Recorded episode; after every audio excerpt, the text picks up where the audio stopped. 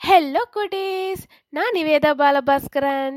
இன்னைக்கு நம்ம விநாயகரை பற்றி ஒரு கதை பார்க்க போகிறோம் எதுனால விநாயகருக்கு நம்ம அருகம்புல் சமர்ப்பிக்கிறோங்கிறத இந்த கதை மூலிமா தெரிஞ்சுக்கலாம். அனலாசுரன்னு ஒரு அசுரன் இருந்தான்.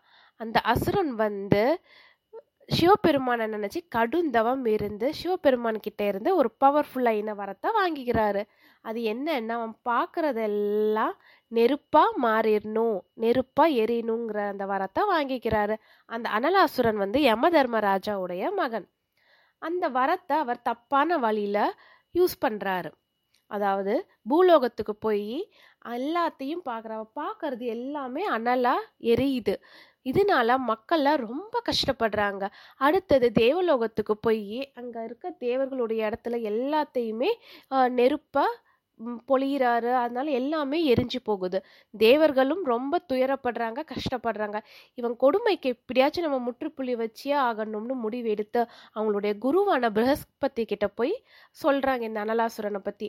நம்மளுக்கெல்லாம் ஒரு டீச்சர் இருக்காங்க இல்லையா? அதே மாதிரி தான் தேவர்களுடைய டீச்சர் குரு வந்து பிரகஸ்பதி. பிருஸ்பதி என்ன சொல்கிறாங்கன்னா விநாயகரால் மட்டும்தான் இதுக்கு ஒரு முடிவு கட்ட முடியும். நீங்கள் எல்லாம் விநாயகர்கிட்ட போய் உங்கள் குறைகளை சொல்லுங்கள் அப்படின்னு அனுப்பி வைக்கிறாரு.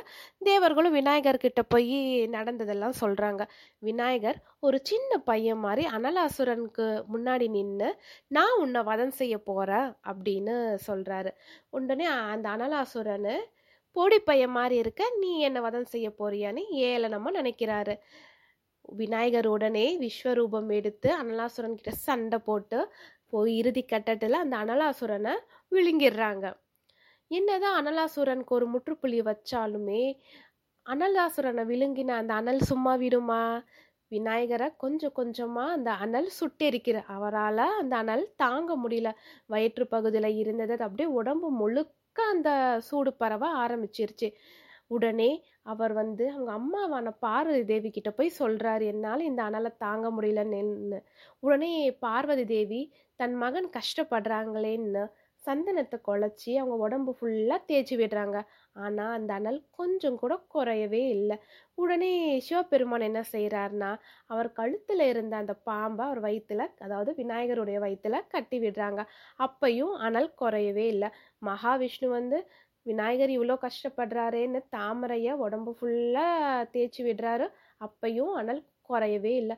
சந்திர பகவான் என்ன திரும்ப செய்கிறாரு அவருடைய குளுமையை எல்லாம் விநாயகர் மேலே பொழியிறாரு. அப்பையும் கொஞ்சம் கூட அனல் குறையவே இல்லை. வருண பகவான் மலையை விநாயகர் மேலே பொழிய செய்கிறாரு என்னதான் அந்த ஈரம் பட்டாலும் திரும்பவும் அந்த அனல் பரவிட்டே தான் இருந்துச்சு. இதுக்கு ஏதாவது ஒரு முடிவு கட்டியே ஆகணும்னு எல்லாரும் பேசிட்டு இருக்கும்போது சப்த ரிஷிகள் வராங்க. அந்த சப்த ரிஷிகள் வந்து இருபத்தோரு அருகம்புல்ல விநாயகருக்கு சமர்ப்பிக்கிறாங்க. அவங்க தலையில அந்த இருபத்தோரு அருகம்புல் வச்சதுமே அவங்களுடைய அனல்லாம் படிப்படியாக குறைய ஆரம்பிச்சிருச்சு. விநாயகருக்கு ரொம்ப குளுமாயிருது மனசும் ரொம்ப சந்தோஷமாயிருது. விநாயகரை விட் அந்த விட்டு அந்த அனல் போயிடுது அன்னையிலேருந்து விநாயகருக்கு அருகம்புல் சமைக்கிறது ரொம்ப விசேஷமானது. அப்போ விநாயகர் சொல்கிறாரு யார் யாரெல்லாம் அவங்க குறைகளை போக்குறதுக்கு அருகம்புல்ல எனக்கு சமர்ப்பிக்கிறாங்களோ அவங்களுடைய குறைகளை நான் தீர்த்து வைப்பேன் அப்படின்னு சொல்கிறாரு இப்போ தெரியுதா குட்டீஸ்? எதனால நம்ம விநாயகருக்கு அருகம்புல் மாலை கொடுக்குறோம் அருகம்புல்லை சமர்ப்பிக்கிறோம் பூஜை செய்கிறோன்னு உங்களுக்கும் ஏதாவது வேணும்னா அருகம்புல்லை விநாயகருக்கு சமர்ப்பிங்க பூஜை செய்யுங்க. விநாயகருடைய அருள் உங்களுக்கு பரிபூர்ணமாக கிடைக்கும். அது மட்டும் இல்லை அருகம்புல்ல நிறைய மருத்துவ குணங்களும் இருக்குது இன்னொரு விஷயம் அமிர்தம் அதாவது பார்க்கடல் கடையும் போது அமிர்தம் வந்தது. அந்த அமிர்தத்துடைய ஒரு துளி வந்து இந்த அருகம்புல் மேலே பட்டதுனால அருகம்புல்லுக்கு இன்னும் விசேஷம் அதிகம். பாய்!